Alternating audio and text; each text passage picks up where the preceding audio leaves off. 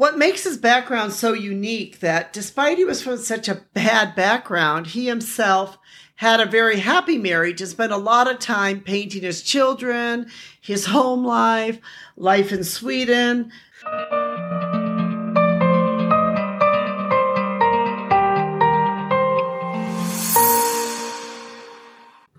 Hi, this is Anita from Five Minutes with Art. Today I want to talk about one of my favorite artists and someone who I've long admired. And someone who's really, some people know about and some people don't know about him, but he is quite popular in Sweden. And it's Carl Larsson, who is a Swedish artist and illustrator. Carl Larsson was born into poverty.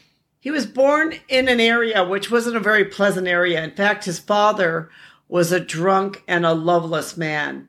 His father said to him once, I curse the day you were born. You know, at age 13, he realized he needed to get out of this situation and he applied to the Royal Swedish Academy of Arts.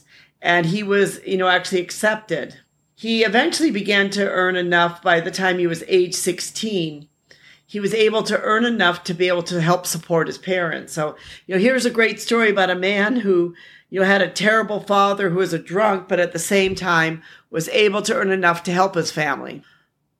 What makes his background so unique that despite he was from such a bad background, he himself had a very happy marriage and spent a lot of time painting his children, his home life, life in Sweden. So even though he had this very bad upbringing, he himself was able to overcome that and to base essentially paint you know, a lot of pictures of these, you know, happy families and of his own family in Sweden. He had eight children.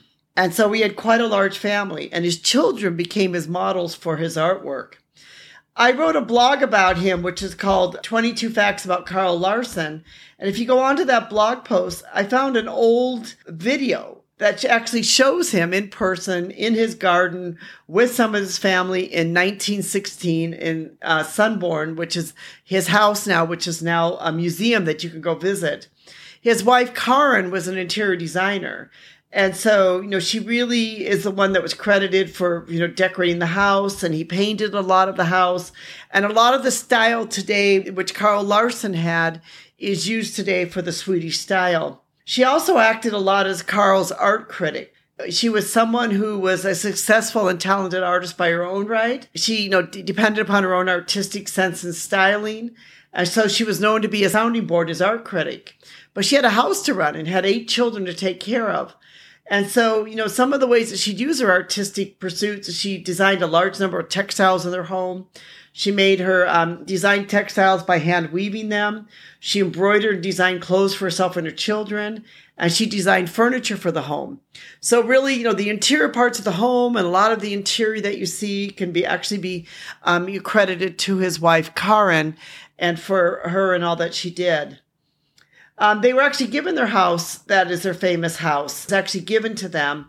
And this became the house that he became very famous for they, they basically Carl Karin and um, and Carl Larsson influenced a lot of Swedish style textile design, and the Swedish style has since influenced a lot of other designs.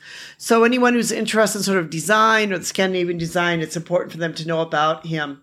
You know, his popularity began to increase with the colored printing press. When he did illustrations, it could be printed. He actually did become famous in other parts of the world, including the United States and uh, particularly in Germany. You know, many of his artworks really became uh, very famous and popular. But at the same time, he'd suffered from depression and other mental problems. So his life uh, was not all very easy. So, you know, he had some mental issues and some other uh, mental problems he really represented the arts and crafts movement. And so if you're interested in the arts and crafts movement and you love that type of work, then Carl Larsson is an artist you should definitely check out.